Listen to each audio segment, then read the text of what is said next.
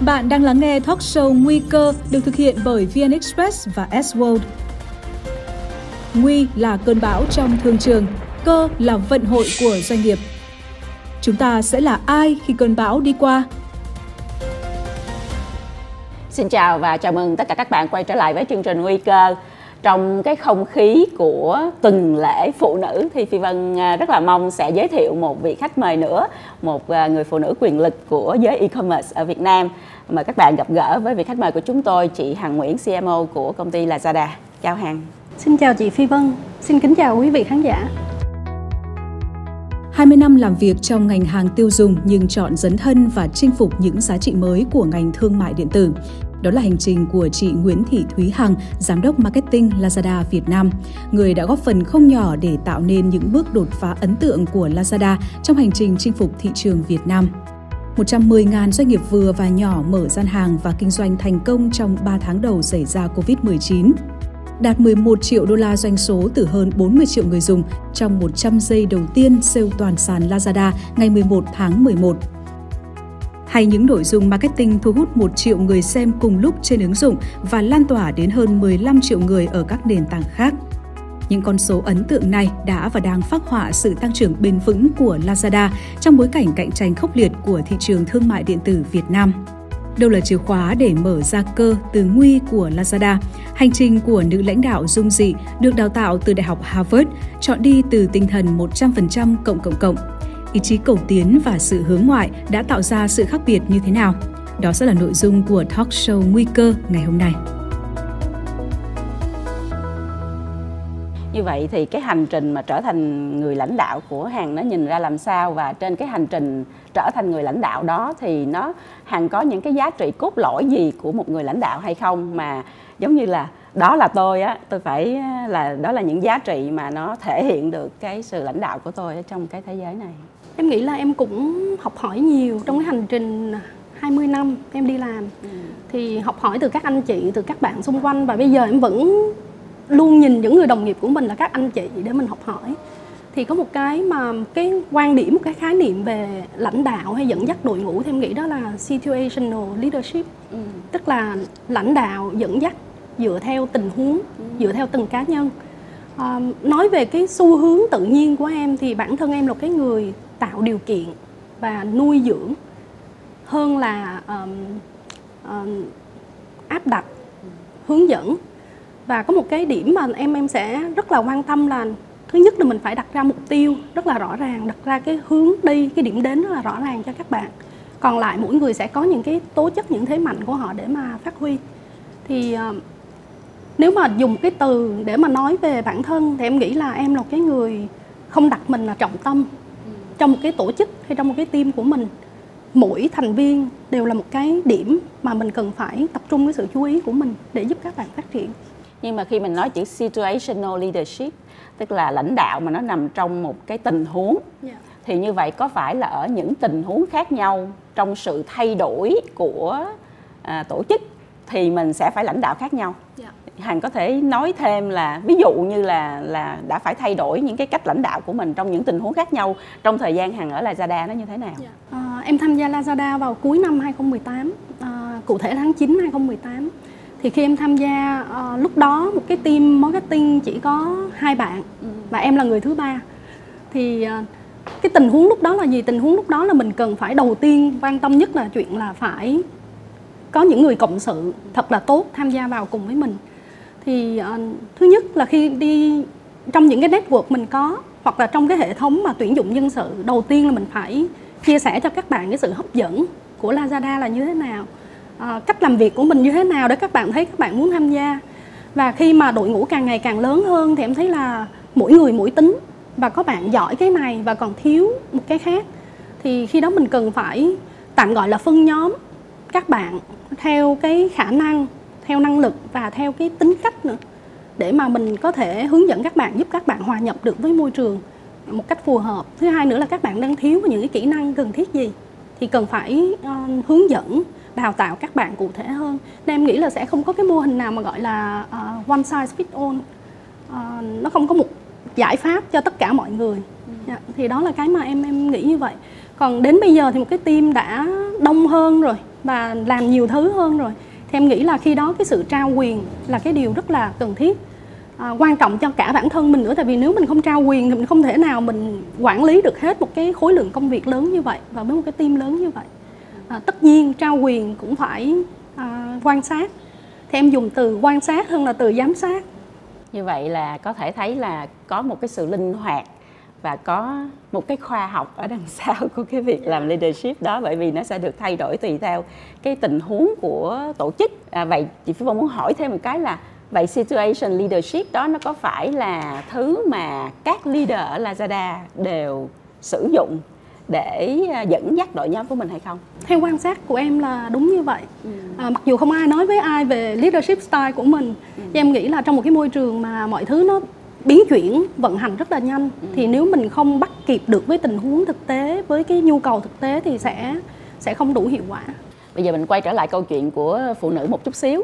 Là không biết là hằng khi mà trở thành một người lãnh đạo một người dẫn dắt trong một cái tập đoàn lớn như vậy với nhiều nhân viên như vậy thì mình có à, có gặp khó khăn gì khi mình là một, một người phụ nữ không? Em thấy em có một cái quan niệm là đi làm cũng vậy trong cuộc sống cũng vậy. Em thấy cái sự bình đẳng nam nữ ở Việt Nam hoặc là ít nhất xung quanh em em thấy rất là tốt. Cho nên chưa bao giờ em nghĩ là mình là phụ nữ là thiệt thòi hết. Thậm chí em còn thấy mình có nhiều ưu thế nữa. Có nhiều ưu thế ha dạ. ví dụ như là ưu thế đó sẽ có thể là gì? Em nghĩ đầu tiên là cái sự ưu ái của các đồng nghiệp nam của các sếp à, và các bạn xung quanh nữa. Tức là khi mà tiếp xúc hoặc là làm việc với phụ nữ thì em nghĩ là họ có một cái sự mềm mỏng nhẹ nhàng hơn. Đó là một cái mà mình được uh, ưu đãi rồi à, cái thứ hai nữa thì em nghĩ là về cái thiên hướng tự nhiên của phụ nữ thì phụ nữ sẽ có một cái phần tâm lý hơn. À, cái cách tiếp cận sẽ nhẹ nhàng hơn. Thì khi mà mình dẫn dắt một cái nhóm thì có nhiều khi cái cái đó cũng là một cái lợi thế để các bạn thu tiếp thu những cái ý kiến của mình. À, cái sự hướng dẫn của mình một cái cách thoải mái nhất. Là không thấy có khó khăn gì luôn á. Thấy ok. Hằng có bao giờ nghĩ là à, trong cái hành trình phát triển trở thành lãnh đạo của mình á thì hằng có một cái hình mẫu nào mà hằng hướng tới không? À, và hình mẫu đó có thể là một uh, leader à, nào đó nam hay một leader nữ hay là có bao giờ nghĩ đến chuyện đó không? Thường thì em sẽ nghĩ tới chuyện là mình làm gì tốt hơn cái phiên bản của mình. À, nếu mà nói về một vài uh, leader nữ thì em nghĩ là có hai nhân vật vật mà em rất thích ừ. thứ nhất là bà uh, Angela Merkel uh, thủ tướng Đức một người phụ nữ cực kỳ quyền lực. À, thứ hai nữa là chị à, Melinda Gates à, cầu chair của quỹ Bill and Melinda Foundation. Thì à, một cái điểm mà chắc là em cũng không dám nói nhiều về hai người phụ nữ này à, tầm hiểu biết của mình cũng giới hạn. Nhưng em nghĩ một cái điểm mà em rất thích ở hai người phụ nữ hai nhà lãnh đạo nữ này là cái tính dung dị à, của họ dù là một cái người đàn bà thép, hay là một cái chị mà nắm trong tay một cái tổ chức với một cái mức quỹ cực kỳ lớn, thì họ đều, cả hai đều rất là dung dị. Điểm thứ hai nữa em thấy là họ có một cái điểm chung là họ không có phải là những người mà rất là xuất chúng về chuyện là có những cái bài phát biểu hùng hồn trước đám đông. Nhưng mà em thấy là họ sẽ xuất hiện khi cần. Và tất cả những cái hành động, những cái lời nói của họ rất là hướng ngoại tức là hướng tới những cái người mà sẽ nhận được cái tác động, nhận được cái giá trị từ hành động và lời nói của họ, hơn là ờ, đưa bản thân mình lên như là trọng tâm của câu chuyện. Chị Phi Vân nghe nói thì có cảm giác là Hằng sẽ rất quan tâm đến những đối tượng khác nhau trong cái hành trình xây dựng cái việc lãnh đạo của mình yeah. Dạ. bởi vì là hàng nói chữ hướng ngoại là những người hướng tới cái cái cái đối tượng nào đó thì cho chị Phi Vân hỏi là trong cái thời đoạn này trong cuộc đời của mình thì đâu là những đối tượng mà hàng hướng đến để mà có thể giúp được cho mọi người nhiều hơn nói trong một cái cái chừng mực gần ừ. thì um, khi em đi làm ngoài cái công việc là mình phải đạt được chỉ tiêu vượt chỉ tiêu hoặc là cùng tạo ra những giá trị lớn cho doanh nghiệp cho công ty thì team các bạn ở xung quanh các thành viên xung quanh mình giúp các bạn phát triển giúp các bạn tối ưu hóa được những cái tiềm năng các bạn. Là cái cái mà em luôn quan tâm từ lúc mà mình cũng chỉ coi một cái đội nhóm cỡ một bạn thôi rồi hai bạn và đến bây giờ một cái cái nhóm lớn hơn thì cái sự phát triển của các bạn là cái mà em có thể gọi là quan tâm nhất mỗi ngày mình đi làm. À, nhìn ra một cái hướng xa hơn là một cái ước mơ của em nếu mà sau này được uh, về hưu á mà còn sức lực. thì em nghĩ là em muốn được tham gia vào những cái foundation uh, các uh, philanthropist uh, để mà mình có thể bằng cái sức của mình có thể làm được cái gì đó giá trị cho những người xung quanh mình. Bạn có thể theo dõi các kênh YouTube, Facebook, Spotify của Nguy cơ để không bỏ lỡ những nội dung hữu ích. Có cái cộng đồng nào đặc biệt mà Hằng hướng đến không? Sau này khi mà muốn làm philanthropy? Em rất quan tâm tới phụ nữ và trẻ em. À, phụ nữ thì tuy gọi là xung quanh mình thì nhìn thấy phụ nữ được ưu ái và có lợi thế nhưng em nghĩ là ở nhiều vùng và nhiều nơi thì phụ nữ vẫn còn nhiều thiệt thòi. À, trẻ em trẻ em bản tính là phụ nữ thì mình rất là thương trẻ con rồi nên em nghĩ là nếu mà nhìn thấy những cái trẻ em mà có những hoàn cảnh khó khăn thiếu điều kiện và em đã từng trong một vài lần đi cùng với một cái nhóm làm từ thiện. Em thấy có nhiều em nó ham học lắm mê đọc sách lắm và không có sách để đọc không có điều kiện để học. Thì em nghĩ là nếu mình được làm cái gì đó mà nó mang tính bền vững dài hạn thì em em sẽ rất là muốn mình được góp sức ở đó. Và chị Phi rất là mong chờ sẽ có ngày sẽ cùng với em làm một số những hoạt động như vậy. À, bây giờ mình nói về ngành e-commerce một chút xíu tại vì thật ra ngành này thì à, nó có lẽ là nhiều nam hơn nữ. À, phụ nữ mà đặc biệt là leader trong ngành thì nó lại ít hơn nữa. Yeah. thì không biết là cái hành trình của hằng nó đến với lại cái ngành e-commerce nó như thế nào và hằng đã gặp những cái trở ngại gì không khi mà à, bước vào một cái ngành mà nó rất là mới? À, em bắt đầu thương mại điện tử vào năm 2018 thì à, suốt cái hành trình trước đó của em là chủ yếu làm ở các công ty FMCG, các công ty hàng tiêu dùng. Và trước đó cũng vẫn nghĩ là chắc là mình sẽ cứ cái hành trình của mình sẽ tiếp tục như vậy à, ở các cái thương hiệu mình yêu thích phục vụ các cái nhóm khách hàng mà mình à, quý mến mình muốn phục vụ qua mỗi giai đoạn. Nhưng mà có một cái cột mốc em nghĩ nó là một cái cơ duyên khi mà em nhận được cái lời mời từ Lazada. Vào đúng cái lúc mà em có một cái trăn trở là không lẽ mình cứ như vậy hoài cho tới lúc mình nghỉ hưu rồi mọi thứ mình làm thì mình cũng biết đâu đó rồi và cứ cảm thấy quen thuộc mỗi ngày. Thì à, em nghĩ là thương mại điện tử là cái gì rất là mới chưa biết gì hết về thương mại điện tử. À, cho nên là em em thấy là ok đó là lúc mà mình nên thử mình nên dấn thân hơn một chút thay vì mọi thứ nó rất là bình yên êm đẹp. Chị Phi Vân rất là thích chữ đó dấn thân hơn một chút. Và cái câu hỏi mà bạn đặt ra cho bản thân mình là không lẽ cứ như vậy hoài? Là phi vân nghĩ đó là câu hỏi mà có lẽ tất cả mọi người đều phải hỏi bản thân mình. Nhưng mà giờ cho chị hỏi lại là sau khi hỏi câu hỏi đó xong thì dấn thân và đưa ra quyết định để thay đổi, đi vào một cái ngành quá mới như vậy mà nó lại là một cái ngành mà nó cần cái hiểu biết nhiều hơn về tech chẳng hạn như thế và digital. Thì không biết bạn có sợ không? Cái lúc bạn make cái decision bạn đưa ra cái quyết định như vậy? Em không phải là người quá là tự tin. Nhưng em nghĩ là em rất là tin vào bản thân mình. Thì à, khi mà em đưa ra một quyết định gì đó có thể tức là cũng nhiều lần rồi em thấy là nó không phải một trăm phần trăm đúng nhưng mà nhiệm vụ của mình phải làm cho nó đúng. Thì à, khi mà em nghĩ là đó là lúc mình nên dấn thân mình nên thử thì cứ thử thôi. Cái thứ hai nữa em thấy là cái gì mình muốn mình sẽ làm được. Cái gì mình muốn mình sẽ làm được và mình phải dấn thân mình phải thử. Yeah. vậy thì cuối cùng là bạn đã đưa ra quyết định và bạn đã thử không biết là trong cái hành trình thử đó có gặp gền không? Dạ rất là gặp gền. Cái khó nhất mà hằng thấy trong cái việc mình phải hội nhập vào một cái ngành mới như vậy nó là cái gì? Cái đầu tiên là em thấy ở Lazada em nghĩ là thương mại điện, điện tử nói chung đều như vậy đó là cái vòng xoay và thay đổi rất là nhanh. Nhiều khi mình chưa kịp nắm bắt thì công nghệ đã thay đổi rồi giải pháp đã thay đổi rồi. Em nghĩ là cái thử thách đầu tiên là chuyện là phải phải tăng tốc phải nhanh phải nắm bắt thật là kịp thời. À, cái thứ hai nữa em nghĩ là cái độ nhạy tại vì um, ở thương mại điện tử thì mình phục vụ khách hàng phục vụ nhà bán hàng trên cái nền tảng là ngay lập tức. Mọi thứ nó diễn ra cái cái thời gian hiện tại. Cho mình không có thời gian nhiều để mà tìm hiểu à, làm và thấy là à mình sẽ rút kinh nghiệm vào những cái chiến dịch sau.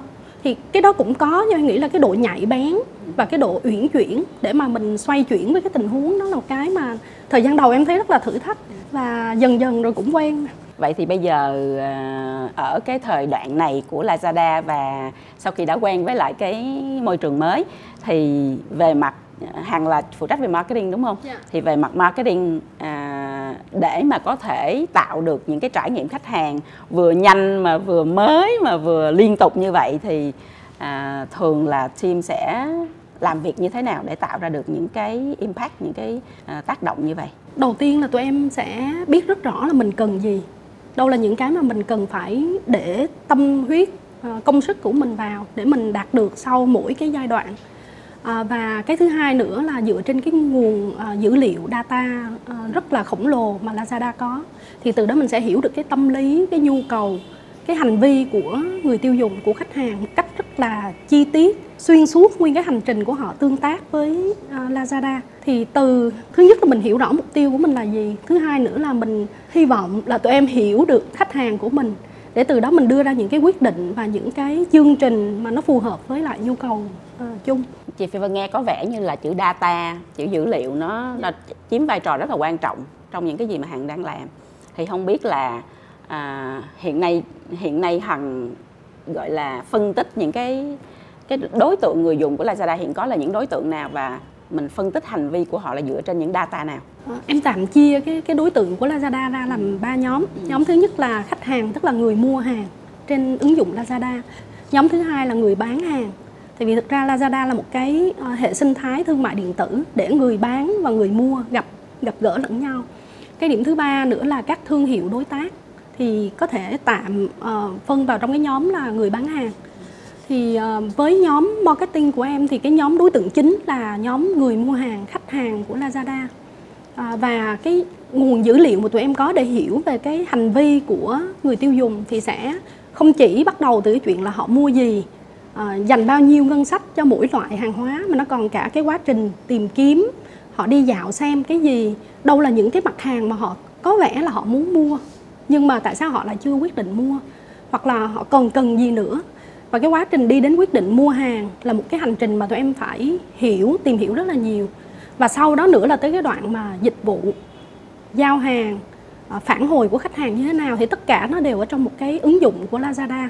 Và đó là cái nguồn dữ liệu mà mỗi ngày ừ, các bạn trong trong nhóm phải dành khá nhiều thời gian để mình tìm hiểu và hiểu là mình đang chưa được chỗ nào, khách hàng cần gì hơn ở mình để mình hoàn thiện hơn. Hàng có thể kể một cái chuyện mà ví dụ trong lúc các bạn phân tích dữ liệu rồi các bạn tìm hiểu về à, người dùng thì tự nhiên có một cái insight một cái thấu hiểu nào đó nó rất là hay mà hằng đã sử dụng nó để xây nó thành một cái dịch vụ mới hay là một chương trình mới cho Lazada. Em có thể đưa ra một cái ví dụ là về một cái um, nhóm khách hàng ừ. về những cái ngành hàng liên quan. Ví dụ nếu mà ở một cái thị trường truyền thống thì có thể là khi mình làm trong cái mặt hàng A ngành hàng A mình chỉ quan tâm tới hành vi của người tiêu dùng đối với ngành hàng đó. À, ở thương mại điện tử thì tụi em sẽ nhìn những cái data à, dữ liệu chéo là à, một người như hằng khi vào ứng dụng họ sẽ tìm kiếm những cái sản phẩm gì và có thể mình hiểu à đây có thể là một người mới có con đang tìm kiếm những sản phẩm về sữa về dinh dưỡng. Đồng thời ngoài cái chuyện là tìm kiếm sữa bỉm cho con họ lại quan tâm tới làm đẹp. Vì có thể là phụ nữ sau khi sinh, họ sẽ quan tâm tới chuyện là mình cần phải đẹp lại trước khi đi làm. Thì đó là những cái mà cái cái dữ liệu chéo sẽ cho tụi em những cái hiểu biết hơn về người tiêu dùng. Và có thể là mình sẽ có những cái chương trình để mà nó giúp các ngành hàng khác nhau phát triển và tiếp cận được với một nhóm khách hàng ờ, nhất định ở Lazada thì không biết là dữ liệu đó dữ liệu lớn đúng không? Tại vì quá yeah. Dạ. trời. Thì không biết là mình sẽ xử lý những cái dữ liệu đó bằng cách nào mình có công nghệ không? Hay là à, các bạn à, phải ngồi làm làm tay mà mấy bạn hay gọi là làm bằng cơm? Dữ liệu đó không xử lý tay nổi. Thì à, cái rất là tốt và may mắn của tụi em khi làm ở Lazada là một cái nền tảng về công nghệ của tập đoàn. Có thể gọi là một cái nền tảng công nghệ rất tốt à, tất cả dữ liệu được thể hiện ở trên à, dashboard. Vào những nguồn dữ liệu tất nhiên là mình phải hiểu là mình cần gì để mình tìm dữ liệu mình phân tích. Nhưng mà tất cả nó nó được hỗ trợ bởi tag bởi công nghệ bởi máy móc rất là nhiều. Thì em nghĩ cái quan trọng mà cần ở con người là chuyện mình đọc cái dữ liệu đó như thế nào. Rồi vì như vậy thì các bạn làm việc ở Lazada có được training huấn luyện để mà đọc dữ liệu không? Hay là đương nhiên các bạn phải biết chuyện này khi các bạn bước vào? Dạ, um, khúc đầu thì cũng phải là bắt tay vào làm việc Sẽ không ai, tức là em thấy ở Lazada sẽ không có cái đoạn mà uh, tuần trăng mật được học việc, được thử việc Vào là phải làm, làm ngay. Nhưng mà trong quá trình làm việc thì cái đội ngũ, những người đi trước Hoặc là đội kỹ thuật, đội tech sẽ có những cái hướng dẫn uh, cho mình Tùy theo cái nhu cầu công việc. Và những chương trình training, uh, huấn luyện cho nhân viên cũng khá là khá là tốt ở Lazada bạn có thể theo dõi các kênh YouTube, Facebook, Spotify của Nguy cơ để không bỏ lỡ những nội dung hữu ích. Mình nói về ngành một chút xíu. nếu mà nói về e-commerce thì ngành thật ra là có khá là nhiều player nhiều người. Dạ. khác nhau trong ngành và cũng có những cái platform khác nhau và hoạt động khá là tốt trong thời gian vừa qua thì không biết là từ góc độ của một người CMO của Lazada thì hằng thấy là mình đang định vị mình khác những cái đối thủ của mình như thế nào và mình đang làm cái gì khác mà khiến cho khách hàng của mình tìm đến mình nhiều hơn? Một cái điểm mà khách hàng tìm kiếm nhiều nhất em nghĩ đó là cái uh, chất lượng về dịch vụ và trải nghiệm của họ trên cái ứng dụng khi mà họ mua hàng. Thì uh, dựa vào cái nhu cầu đó của khách hàng thì Lazada đang tập trung rất nhiều vào một cái gọi là trải nghiệm của khách hàng ở trên ứng dụng Lazada ừ. và tụi em gọi là shoppertainment tức là mua sắm kết hợp giải trí thì em nghĩ là một cái nhu cầu khi mà khách hàng mua trên thương mại điện tử nó khác một chút với lại thị trường truyền thống. Đó là họ tìm kiếm cái trải nghiệm của họ nhiều hơn là chỉ đơn thuần là mua hàng. Cho nên là với cái hiểu biết đó thì à, Lazada có một cái chiến lược gọi là um, mua sắm kết hợp giải trí. Và song song với chuyện đầu tư cho công nghệ đầu tư cho cơ sở hạ tầng thì Lazada cũng đầu tư rất nhiều vào cái mảng là tạo ra những cái nền tảng những cái nội dung giải trí cho khách hàng ngay trên app Lazada. À, em ví dụ như là livestream thì Lazada có thể gọi là đơn vị tiên phong về livestream ở ở thương mại điện tử. Trước đó livestream chỉ có trên uh, social network nhưng mà Lazada đã giới thiệu livestream ở trên ứng dụng thương mại điện tử của mình. Và tụi em đã mày mò ban đầu làm uh, thời gian đầu một tập mà có được vài ngàn người xem là cảm thấy một con số rất là ấn tượng à. rồi nhưng mà tính tới thời điểm này thì có những cái chương trình của tụi em thu hút được uh, hơn một triệu người xem wow. cùng một lúc ở trên app wow. và lan tỏa trên những cái nền tảng khác đến hơn 15 triệu người wow. thì uh, có nhiều khi mọi người hỏi em là làm được gì trong vòng hơn 2 năm vừa rồi thì đôi khi em cũng chỉ tự mình nghĩ lại thôi à những ngày đầu mình làm được có một ngàn hai ngàn người xem và bây giờ mình đã thu hút được tới con số trên một triệu em nghĩ đó cũng là những cái mà đội ngũ marketing đã làm được trong thời gian qua hằng nghĩ cái gì nó đã làm cho cái số lượng viewer ờ, số lượng người xem mà nó tăng khủng khiếp như vậy đến bây giờ là cả mấy triệu người xem? Em nghĩ đầu tiên là cái công nghệ nó ờ, là nền tảng để giúp tụi em tiếp cận được với nhiều người hơn. Thứ hai nữa là cái chất lượng khi mình làm chương trình. Ban đầu mình làm thì chỉ biết là à làm livestream ở trên app nhưng bây giờ là không chỉ làm livestream mà phải nắm bắt được là người ta muốn xem cái gì cái thời điểm đó có gì đang nóng. À, em ví dụ như là cái thời mà covid 19 bùng nổ thì lúc đó tụi em sẽ xoay những cái nội dung uh, thay vì là ca nhạc giải trí đơn thuần thì sẽ hướng vào chuyện là làm sao để một uh, hướng dẫn về nấu ăn hướng dẫn về tập thể dục tại nhà dành thời gian cho con cái như thế nào cho hiệu quả và giúp mọi người có một cái tinh thần thật là lạc quan tức là ở nhà mà không cảm thấy buồn chán. Dạ, thì em nghĩ là cái nó kết hợp của nhiều thứ. Thứ nhất là hiểu khách hàng của mình thứ hai nữa là được um, hỗ trợ bởi công nghệ để mà cùng lúc mình tiếp cận được với nhiều người và thứ ba nữa em nghĩ là khi đó thì cái nhu cầu và cái uh, mình đưa ra cho khách hàng nó gặp nhau thì càng ngày nó càng lan tỏa hơn với nhiều người shoppertainment Phi Vân rất là thích cái cách tiếp cận đó và cái livestream nó đã chứng minh là là một cách mà làm rất là hiệu quả. Không biết là còn những cái chương trình gì khác mà nó mang lại tính giải trí như vậy cho shopper hay không? Uh, games. Game. Yeah. Dạ. Um... Ví dụ như chơi game gì nhiều nhất hiện nay? Tụi em có một cái game tên là Fun Farm à. thực ra cũng đơn giản thôi là mỗi ngày mình vào sẽ có một cái con mèo sẽ à. là đi tưới nước trồng dâu à. bón phân tưới nước và à, và sau khi chơi game mỗi ngày thì là à, dâu sẽ chín lên hái dâu thì sẽ được đổi thành xu à. và từ cái xu đó sẽ được đổi thành cái tiền mà được trừ vào trong đơn hàng của mình khi mình mua đơn hàng tiếp theo à. dạ thì em nghĩ là nó kết hợp giữa chuyện là à, ai cũng muốn được có những cái ưu đãi mà còn vui nữa à mỗi ngày phải nuôi mèo cho nên là không mất gì hết mà mình à. lại được nhiều thứ nữa vừa được giải trí vừa được giảm giá nên em à. nghĩ cái đó cũng là một cái rất là thu hút với khách hàng à. thì à, hiện nay không chỉ dừng ở cái game đó đâu mà tụi em đang cả công ty đang phát triển rất là nhiều cái cái game khác nữa ừ. thì có thể game sẽ là một cái mức uh, một cái bước tiếp theo mà Lazada sẽ đầu tư rất nhiều chị Phi Vân thì nghe mọi người đương nhiên là nói rất nhiều về gamification làm sao để sử dụng game để mà engage à, tiếp cận với người dùng nhiều hơn thì hiện nay là mình có bao nhiêu game trên nền tảng này ta? Dạ, um, cái game mà em nói là một, thứ à. hai nữa là su. À. Thì su cũng sẽ có những cái game ở trong đó thì hiện nay tụi em có hơn 10 game ừ. và sẽ thay đổi thường xuyên. Ví dụ mình thấy cái game nào mà không phù hợp thì mình sẽ giới thiệu game mới.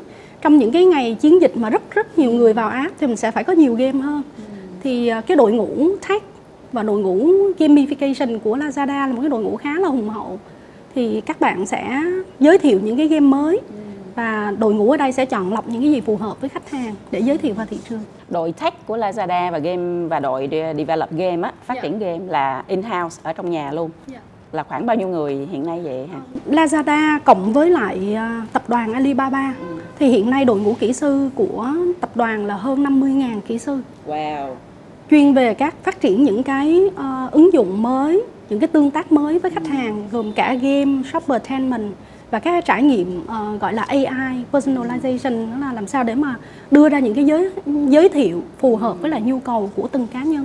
Vậy Lazada ở Việt Nam mà phát triển shoppertainment thì nó có khác với lại cách phát triển của những thị trường khác không? Về chiến lược chung thì giống ờ, nhưng mà về nội dung thì tụi em sẽ ờm, phù hợp với lại nhu cầu của thị trường ở đây. Dạ, mỗi khách hàng ở mỗi nước sẽ có những cái thị hiếu khác nhau. Còn đối với lại các nhãn hàng hay là những cái khách hàng mà mình sẽ onboard lên trên cái nền tảng của Lazada thì thì Hằng có làm cái gì khác đi hay để mà để mà người ta thu hút người ta về phía của mình nhiều hơn không? livestream cũng là một cái ví dụ mà tụi em đang làm tức là tụi em vừa tạo điều kiện vừa giúp vừa cùng với các thương hiệu đối tác các nhà bán hàng tạo ra rất nhiều những cái nội dung livestream thì về bản chất là khi mua hàng thì khách hàng sẽ, họ sẽ muốn nhìn sản phẩm một cách trực quan. Thay vì chỉ là cái hình hay là một cái video quay trước thì khi mà livestream họ có một cái uh, trải nghiệm trực quan trước khi đưa ra quyết định mua hàng. Thì đó cũng là một cái công cụ mà tụi em giúp cho nhà bán hàng phát triển doanh số rất là nhiều trong thời gian vừa qua. Mình nói sàn thương mại điện tử thì thực ra là à, thương hiệu rất nhiều thương hiệu có mặt Dạ. ở trên đó nhưng mà chị Phi Vân có một cái luôn luôn có một cái thắc mắc là không biết là thương hiệu ờ, quốc tế kiểu global kiểu các thương hiệu của Unilever hay cái gì đó thì họ có chủ động hơn so với lại các doanh nghiệp vừa và nhỏ của Việt Nam trong việc tiếp cận thương mại điện tử và xem đó là một trong những cái kênh chính để mà phát triển doanh nghiệp của mình hay không? nếu mà em dùng cái tỷ lệ chung thì em nghĩ là các thương hiệu quốc tế họ nhanh hơn họ nắm bắt kịp thời hơn và họ có hiểu biết ờ, rộng hơn về thương mại điện tử so với các doanh nghiệp trong nước. Tất nhiên là doanh nghiệp trong nước cũng có một số những doanh nghiệp rất là thành công với Lazada. Họ bắt đầu từ những ngày đầu và doanh số của họ hiện giờ cũng nằm trong dạng là những cái thương hiệu dẫn đầu ờ, trên sàn Lazada. Nhưng mà nếu mà em lấy số chung thì em nghĩ là những thương hiệu quốc tế đang đầu tư rất nhiều và rất nhanh với thương mại điện tử. Em đầu là- tư rất nhiều rất nhanh là họ làm cái gì hơn các cái doanh nghiệp Việt Nam của mình trong việc sử dụng cái kênh này? Em nghĩ là đầu tiên họ nhìn thấy cơ hội trước. Vì đó là cái bài học mà họ đã nhìn thấy ở những cái nước mà phát triển trước Việt Nam. Thứ hai nữa là họ có một cái chiến lược toàn cầu Và chiến lược ờ, phát triển cái mảng thương mại điện tử trên toàn khu vực. Thì họ có một cái sự chuẩn bị trước rồi. Còn với ờ, các doanh nghiệp Việt Nam thì họ từng bước tìm hiểu. Thì em nghĩ là cái cái tốc độ chuyển đổi số của các doanh nghiệp quốc tế họ uh, sẽ tốc độ nhanh hơn nhiều so với doanh nghiệp Việt Nam. À, thứ hai nữa thì em nghĩ là cái cái mức độ đầu tư cho thương mại điện tử từ các các doanh nghiệp quốc tế họ cũng chuyển cái đầu tư qua cái mảng bên này khá nhiều. Họ mạnh dạn hơn. Và em thấy là doanh nghiệp Việt Nam mình sẽ thử mình đi từng bước một. Bạn có thể theo dõi các kênh YouTube, Facebook, Spotify của Nguy cơ để không bỏ lỡ những nội dung hữu ích như vậy thì trong thời gian vừa qua, thời gian covid, mà đặc biệt là khi mọi người đều nói đến chữ là covid xong cái mọi người ai cũng nói là phải chuyển đổi số, phải lên sàn thương mại điện tử, thì hằng có nhìn thấy cái sự phát triển đột biến của doanh nghiệp Việt Nam và thương hiệu Việt Nam trên sàn Lazada của mình không? ngay cái giai đoạn đó, đội ngũ Lazada thứ nhất mình nhìn thấy là nhu cầu rất là rõ. Cả người mua lẫn người bán đều có cái nhu cầu là làm sao để chuyển đổi số. Đặc biệt là với các doanh nghiệp nữa thì Lazada tụi em nhìn thấy là rất nhiều cửa hàng đóng cửa ngoài đường ừ, vắng không có ai đi mua. Như thế thì các doanh nghiệp làm sao để mà tồn tại? Cho nên là nắm bắt cái tình hình thực tế đó thì tụi em đã đưa ra những cái gói hỗ trợ về tài chính nè hỗ trợ các cái dịch vụ gần như là làm miễn phí trong trong cái thời gian đó. Thì uh, thứ nhất là thiết kế gian hàng thứ hai nữa là có những cái hỗ trợ liên quan tới giao hàng miễn phí. Các anh chị cứ thử mở gian hàng đi 10 đơn hàng đầu tiên mình sẽ được giao miễn phí tới khách hàng. Thì đó là một cái cơ sở mà tụi em rất là nỗ lực để mà trong cái thời gian đầu mọi người có thể nhìn thấy à kinh doanh trên thương mại điện tử nó không có khó khăn mà nó còn rất là thuận lợi và giúp mình vượt qua một cái giai đoạn rất là thử thách nói chung Nhưng mà 110.000 doanh nghiệp đó sau khi họ onboard họ lên trên sàn xong thì à, thì họ có gặp cái khó khăn mà họ gặp lớn nhất khi mà phải làm với thương mại điện tử là gì hả? Em nghĩ là vận hành cái gian hàng ừ. uh, trên thương mại điện tử. Vì vậy một cái nguồn lực lớn của đội ngũ Lazada là ở chuyện là phục vụ, hướng dẫn các nhà bán hàng mới. Thì tụi em gọi là uh, Lazada University và cái đội đó tức là làm huấn luyện rất là nhiều cho các nhà bán hàng mới thứ hai nữa là có một giai đoạn gọi là incubation tức là làm sao để mà họ ươm tạo dạ ươm tạo làm quen cảm thấy là mọi thứ nó cũng không khó như mình nghĩ à. thì qua một cái giai đoạn đầu tiên rồi thì cái cái sức vươn lên cái sức bật của các doanh nghiệp đó rất là nhiều. Thì tụi em cảm thấy là cái cái mô hình đó rất là hiệu quả ừ. mình cứ hướng dẫn đào tạo ươm tạo họ và họ sẽ tự vận hành được ở giai đoạn sau ừ, hay quá rồi sau đó ví dụ như trong thời gian mà họ vận hành tiếp theo á, thì mình có à, kiểm tra mình track cái à, khả năng à, hay là doanh số của họ rồi mình có làm cái gì tiếp theo cho họ hay không dạ à, thường xuyên chị ừ. thì à, trong một cái tình hình chung tức là nói chung cho toàn sàn Lazada thì tụi em có những cái ưu đãi rất là thường xuyên À, có chiến gần như là chiến dịch mỗi tháng là có 3 lần chiến dịch vừa. Mỗi quý tụi em ít nhất là có một chiến dịch siêu lớn tụi em hay gọi là mega. Thì đó là lúc mà Lazada cũng đầu tư nhiều về giao hàng miễn phí các cái mã giảm giá dành cho người mua. Và đó là cái mà mình tạo ra cái sức mua lớn để giúp các doanh nghiệp họ uh, kinh doanh thật là tốt. Như vậy nếu mà nếu mà phải nói một cái ừ, câu gì đó hay một cái đưa ra một cái lời khuyên gì đó cho những người mà người ta còn hơi sợ á chưa có dám tiếp cận với lại Lazada để có thể lên sàn để có thể bán được bởi vì nghĩ là mình không biết gì hết về digital mình không biết gì hết về online thì mình làm sao mình dám thì hằng sẽ nói gì để cho nó trở thành một cái thứ nó quá đơn giản và dễ hiểu em nghĩ là không mất gì để thử không cứ thử đi hả không mất gì để thử hết à, và và đương nhiên là bên đó sẽ có đội ngũ để mà yeah. Dạ. giúp cho tất cả mọi người yeah. Dạ. University ha Lazada University yeah. À, bữa nào cho chị đi học nha um, để kết lại cái chương trình hôm nay á chị phi vân muốn um, uh, nói trở lại câu chuyện của um, một người phụ nữ uh, một người lãnh đạo đã dám dấn thân đã dám uh, thay đổi để trở thành một CMO của một công ty tech, một công ty e-commerce hàng đầu của Việt Nam ngày hôm nay. À, nếu phải chia sẻ với những người à, đang còn sợ thay đổi, đang còn sợ những cái mới, à, đang còn sợ là mình sẽ thất bại, thì nếu có ba cái gạch đầu dòng thì hằng sẽ gạch đầu dòng cái gì cho các bạn để các bạn vững tâm hơn khi mà chọn dấn thân trong cái hành trình sắp tới? Em nghĩ là à, em sẽ lặp lại cái cái hình ảnh đầu tiên 100% cộng cộng cộng. Là ai cũng có thể làm tốt hơn cái mình đang làm hiện nay thì em nghĩ là cứ dấn thân thôi mình cứ thử mình mới biết mình làm được gì hơn so với cái mình đã làm được.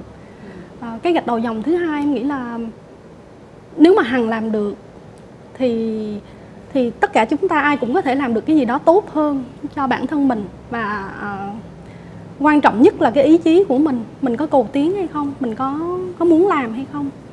À, cái thứ ba nữa em nghĩ là hướng ngoại hướng ngoại không phải là mình phải là người sôi nổi. Là hướng ngoại ở trong cái hiểu biết của em trong cái quan niệm của em hướng ngoại tức là mình hướng tới những cái giá trị tốt hơn. Mình có thể làm cho cái tổ chức mà mình tham gia mình có thể tạo ra những giá trị tốt hơn cho đồng đội cho cái đội nhóm của mình. Thì uh, em sẽ xoay quanh đúng cái từ là 100% cộng cộng cộng cho bản thân mình uh, cho đội nhóm của mình và cho doanh nghiệp của mình hằng dành thường là sẽ dành bao nhiêu thời gian trong ngày của mình để mà học hỏi và phát triển bản thân mình? Và hằng đã làm những cái gì để để phát triển bản thân mình? Cái nguồn mà em học nhiều nhất hiện nay là những người xung quanh. Em có thể kể đến các bạn trẻ trong đội nhóm của em. Thì các bạn đó em thấy là khi mà em vào cái uh, công ty Lazada, em thấy là rất là ngạc nhiên. Có nhiều bạn mới ra trường thôi, hoặc là có cái nhiều bạn mới đi làm một năm, hai năm thôi, nhưng mà cái khả năng của các bạn, cái hiểu biết của các bạn nó rất là đáng ngưỡng mộ. Em học ở các bạn mỗi ngày. À, cái này là một cái mà em nghĩ rất là thực tế chứ nó không không mang tính là khen ngợi hay là lý thuyết. À, có những bạn rất giỏi về tech có những bạn rất giỏi về chuyện nắm bắt cái tâm lý cái nhu cầu của khách hàng có những bạn rất giỏi về mảng truyền thông PR thì đó là cái nguồn em học uh, nhiều nhất. Thứ hai nữa là các bạn đồng nghiệp đặc biệt là các bạn đã làm ở cái ngành thương mại điện tử ở các thị trường khác ở thị trường này. Thì đó là một cái nguồn em học thêm cái thứ ba nữa thì là em có một cái nhóm ừ, những người bạn học ở nhiều nước. Thì tụi em có những cái ờ, nơi để mà cùng chia sẻ những cái kiến thức mới. Tức là ai thấy gì hay cũng sẽ gửi vào trong đó. Ai có câu hỏi gì cứ hỏi lên.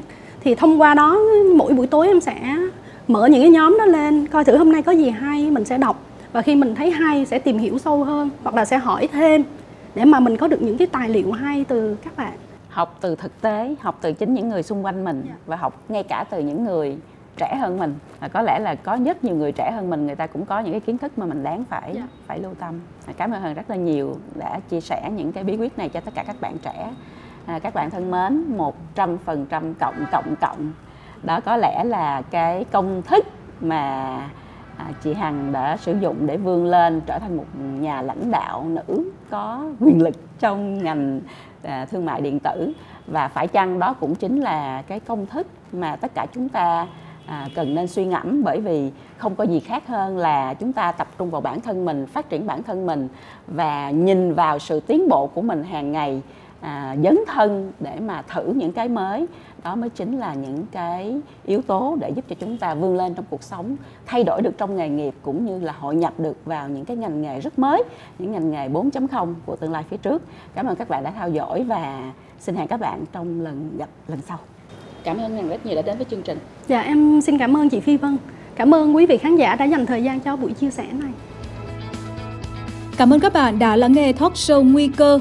Bạn cũng có thể xem bản ghi hình tại YouTube và Facebook của Nguy cơ. Đừng quên, chúng ta có hẹn vào thứ năm hàng tuần.